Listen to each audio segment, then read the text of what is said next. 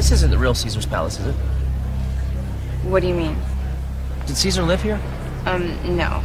I didn't think so. I went to Vegas last weekend. Pretty crazy. Vegas, baby, Vegas! Gentlemen, welcome to Las Vegas. Why don't you give me half the money you were gonna bet?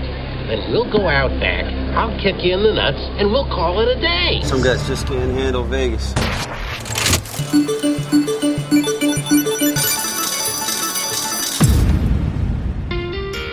Hey there, and welcome to episode number nine of the Jeff Does Vegas podcast. My name is Jeff, and once again, I'll be your host for this podcast journey to what I consider one of the greatest cities on the planet fabulous Las Vegas, Nevada, aka Sin City. As has become the routine, before we get things rolling for this episode, there's some housekeeping tidbits I need to take care of. First off, thank you, thank you, thank you. If things keep going the way they are, by the time this episode is uploaded, we will have broken 1,500 downloads of the show.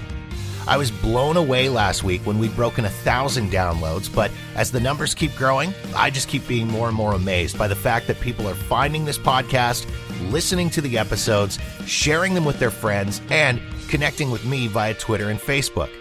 Speaking of which, if you haven't done so already, please give me a follow on social media at Jeff Does Vegas. As mentioned, I'm on Twitter and Facebook and also on Instagram. And don't forget to subscribe to the show on iTunes, Spotify, and Podbean so you'll be instantly notified as soon as new episodes are uploaded. And if you want to take a trip back in time and check out past episodes, including episodes about tips and tricks on who to watch out for on the strip, how to budget for your next Vegas trip, or past trip reports to get ideas for what to check out on your next Vegas vacation, visit the archives at jeffdoesvegas.com.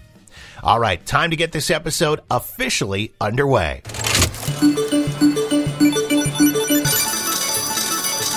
I wanted to start off the show by thanking everyone for their feedback on the last episode, which, if you missed it, was all about the polarizing topic of bringing kids to Las Vegas.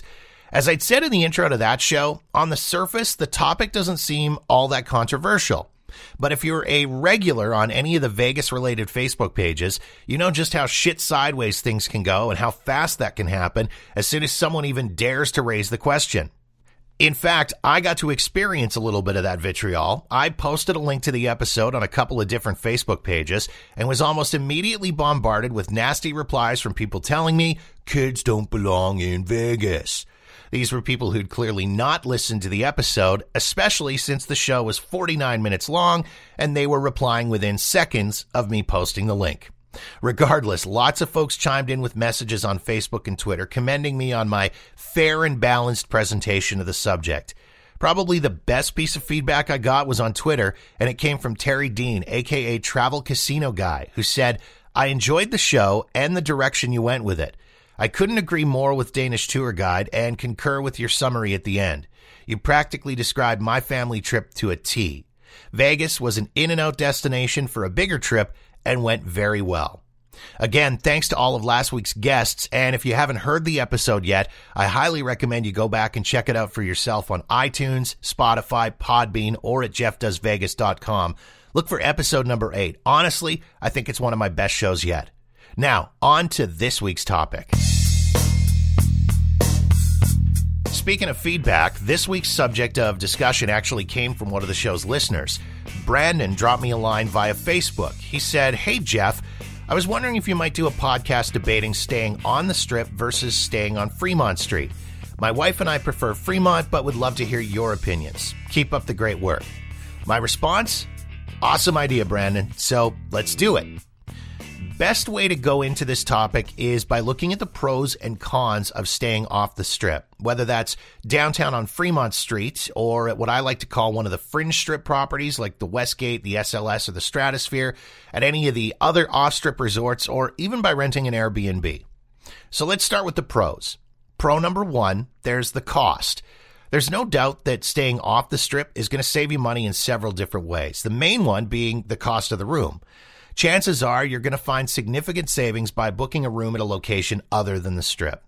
To get an idea of the difference in room rates, I jumped onto a third party hotel booking site and pulled three random nights in March, March 18th to 21st.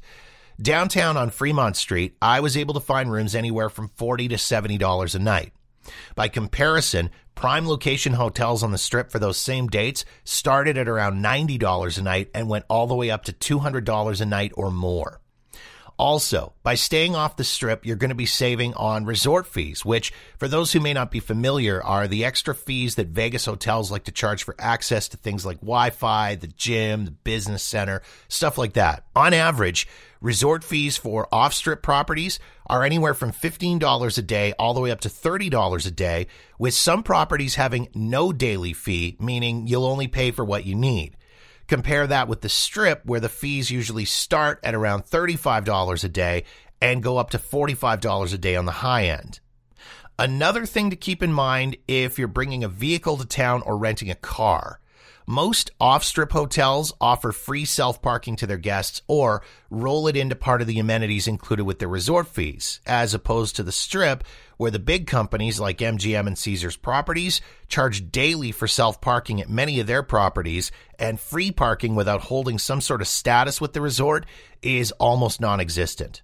Another cost saving you'll find off the strip is with food and drinks.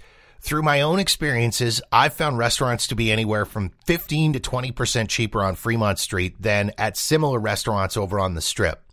As for alcohol, I've found huge differences there. It's not hard to walk along the Fremont Street experience, popping in and out of the casinos, grabbing a beer for two or three dollars. That same beer is likely going to run you $10 or more along the strip. Same deal with cocktails in the casino lounges on Fremont you're going to find that your dollar goes way further there than it would on the strip at a place like the Chandelier Bar in the Cosmo, where a basic cocktail could run you $15 and up. Pro number two better gambling off the strip. Now, I personally am not much of a gambler. If you're a regular listener to the show, you'll know that I'm a very low roller. For me, a big night out is dropping $100 into a penny slot. And I'm so not a table game player. It terrifies me. However, in looking online and speaking with several of my friends who are frequent Vegas visitors and gamblers, they tell me that the slot payouts seem to be more frequent, the odds seem to be better, although still in favor of the house, and the table games usually have much lower minimum bets, meaning you can make your gambling budget go further. And pro number three, less people. If you're like me and not a fan of crowds, then you'll love being off the strip. Over 40 million people travel to Las Vegas every year, and the Strip is the epicenter of tourism for the city. If you happen to be in Vegas on a weekend or during a major convention, it's often wall to wall people, which, let's face it, can be damn annoying. Traffic on the roads trying to get around, long lines at hotel check in, crowded casinos, jam packed bars and restaurants. None of these things are enjoyable when you're looking for an escape from reality. As such, staying off the strip is a great option for you to avoid dealing with the crowds. Now, to keep things fair and balanced, let's look at the cons of staying off the strip. Con number one, there isn't as much to do off the strip. Now, when I say this, I don't mean there's nothing to do off the strip. There's lots of great things to do all over Las Vegas that don't involve spending time on the strip. But when it comes to sheer volume and density of things to do, you simply can't beat the strip. You can literally step out of your hotel onto Las Vegas Boulevard and be in the middle of all the action. You've got hundreds of restaurants, bars, attractions, and shopping all within walking distance of your hotel. Con number two, being off the strip isn't as glitzy or glamorous. Let's face it, the strip is the Vegas you know and love. It's what you've seen on TV and in movies. It's where all the big hotels, casinos, and resorts are. It's flashing lights and interesting people. When you think Vegas, chances are you think the strip. And con number three, transportation costs. This can be a big one. If you stay off the strip, but plan on spending a lot of time on the strip, whether it's for shows, shopping, meals, or attractions, you're going to end up spending a fair bit of cash on getting around. Remember all that money I said you could save on things like room rates and resort fees? Count on that cash being eaten up by your transportation costs. For example, using rideshare from downtown to a mid-strip hotel is probably going to run you around 15 bucks plus a tip. So let's say $40 round trip. Three trips to and from the strip, there's 120 bucks out of your pocket. Planning on cabs instead of rideshare? You can probably bump that up to $25 each way plus a tip. So closer to $60 round trip, meaning three trips to and from the strip from downtown is now costing you $180 out of pocket. Want to knock that down a bit? You could take the bus, either the Deuce or the SDX. Three day pass for the bus is $20. So again, that'll save you money. But then you need to figure in the time you'll spend riding the bus. It'll be somewhere from 30 to 45 minutes each way, depending on traffic and where you're getting off. And if you need to be somewhere for a specific time, you probably don't want to risk the bus. If you're staying at one of the non downtown off strip hotels and you're not bringing your own vehicle, you may want to rent a car to be able to get around. However, again, you're now pretty much eliminating any savings you're getting by staying off strip in paying for the car rental. Also, if you're planning on using your rental car to get to and from the strip, you've now got the added expense of parking on the strip. So, what are my personal thoughts on staying off strip? In all my trips to Vegas, somewhere in the area of 25 total, I've only stayed off the strip twice. First time was in 2013 when I stayed at the Hard Rock Hotel on a guy's trip. Property was nice enough and the amenities were awesome, but honestly, I hated the fact that I couldn't just walk out the front door of the hotel and be in the middle of the action. If I wanted to go anywhere on the strip, I either had to hop in a cab and spend money on a five minute cab ride or walk 30 minutes in the scorching July heat. The second time was in 2017 when my wife and I stayed at the Rio. We stayed there for two reasons. One, we had driven up from Phoenix for a quick two night getaway, so we had a rental car with us, and I flat out refused to pay for parking. The Rio still had free parking. And two, I had zero desire to drive on the strip. I've seen what the traffic is like, and I did not want to get stuck in that mess. For that particular trip, staying off strip served us well. We only headed over to the strip once for dinner and a show, and the rest of our time was spent at the Rio or nearby. We almost ended up staying off the strip on our most recent trip back in December. We originally booked to stay at the Tuscany with plans to rent a car and spend some time touring around the city, maybe do some hiking in Red Rock or out by Lake Mead. Then I ended up with comp offers to stay at Caesar's Palace. And honestly, who's going to turn that down? Certainly not me. So the big question will I ever stay off strip again? I live by the motto never say never, so there's a chance I very well might. I have my eye on Red Rock Casino Resort and Spa over near downtown Summerlin. I've heard some awesome things about the property. Reviews are amazing and the location is great. So I would consider it for a future trip. I do have one big recommendation though. If you're a first timer or you're not a frequent visitor to Vegas, please stay on the strip. I'm not going to say you'll be disappointed with your vacation if it's your first time there and you stay off the strip, but I suspect you will be. I have several friends who've made that mistake and they ended up hating it. So much so that some of them haven't bothered to go back to Vegas.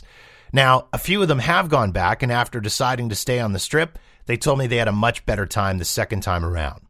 As I said previously, the strip is the Vegas you know and love. You've seen it on TV and in movies. It's the glitz and glamour. It's the big hotels and attractions. And honestly, I think it'll be a much more enjoyable trip for you if you stay on the strip. That being said, absolutely go and visit some off strip locations. Head downtown and visit the Mob Museum, the Neon Graveyard, and Container Park. See the Fremont Street Experience. Visit the old casinos and hotels. Stroll around and check out the street performers. But if it's your first trip to Vegas ever and you want to hit all the high spots, stay on the strip. All right, I think that pretty much wraps things up for this week's episode of the show. Just a nice little short one for you this week. In the meantime, thanks for listening and helping to make the show as big as it's become. Don't forget to subscribe on iTunes, Podbean, and Spotify so you'll know the moment new shows are posted. And if you want to get caught up and check out links from each show, check out the archives at jeffdoesvegas.com. My name is Jeff, and this has been episode number nine of the Jeff Does Vegas podcast, a Walker New Media production.